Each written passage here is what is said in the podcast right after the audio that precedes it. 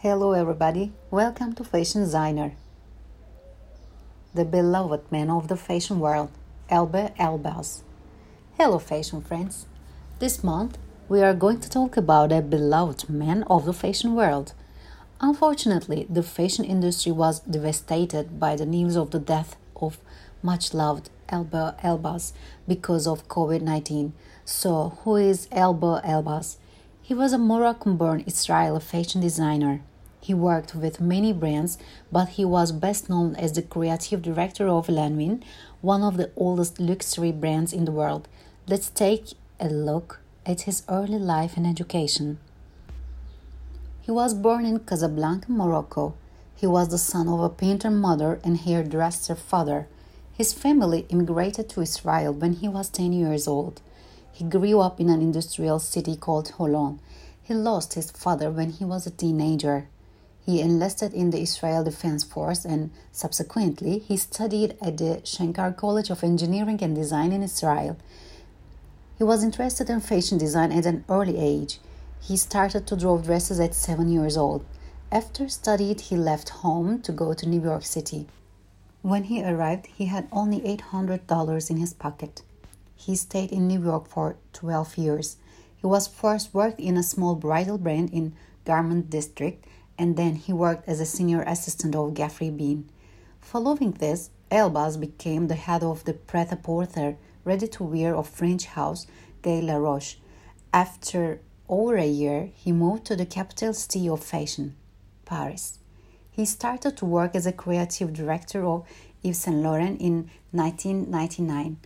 After the Gucci Group bought the brand, they appointed Tom Ford as the new creative director of the French label in 2000. After working with Yves Saint Laurent, he joined the Lanvin. He collaborated with many firms, including Swedish retailer H&M in 2010.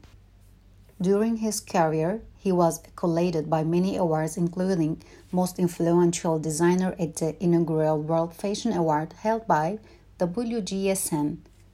After 14 years, he confirmed that he was departing from Lanvin because of the disagreement with the company's major shareholder, Shaw-Lan Wang.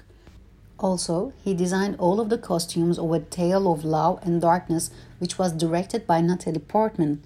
After five-year hiatus, he announced that the new brand was emerging with the partnership of Richemont.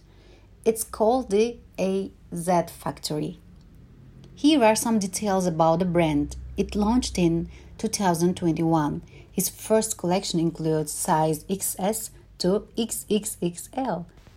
There is zero ego. We are coming in as a startup, Alber said about the brand. So, what should we need to know about the perfectionist fashion designer's design aesthetic? He was a colorful designer, that's for sure. He used unusual colors like emerald green and soft gold asymmetric necklines, elegant folds, visible zippers, ruffles, puffed sleeves gave some characteristic touch. Mr. Elbaz often played with drapes to make delicate looks. His design aesthetic was definitely feminine. He created designs for women to feel confident. He was very open minded because he didn't only passionate about supermodel looking women. He was passionate about dressing women of different ages, shapes, and sizes I don't want to make clothes that bring more stress to women. I want my dresses to be like hugs, said Elbaz. He wanted the women to feel happy and also feel like women. Alber Elbaz will remember for his humble, generous heart and great talent in the fashion world. In the fickle industry, no one can say a bad word about him. I believe that this is a success.